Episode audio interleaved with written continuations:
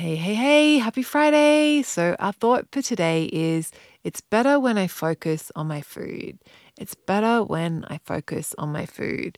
And this one is a good reminder that that it's actually it's so much more enjoyable when you focus on our food like when we take that time to um, turn the computer off or step away from the desk or um, yeah, like turn the TV off or put our phone down and just enjoy the what the food that's in front of us. And if you're struggling with this, you don't have to do it all the time, but I'd encourage you to just do do little experiments with yourself of like and see what it's like if you just like have you set a timer for a minute and you just focus on your food for a minute and then go back to your not eating with distractions.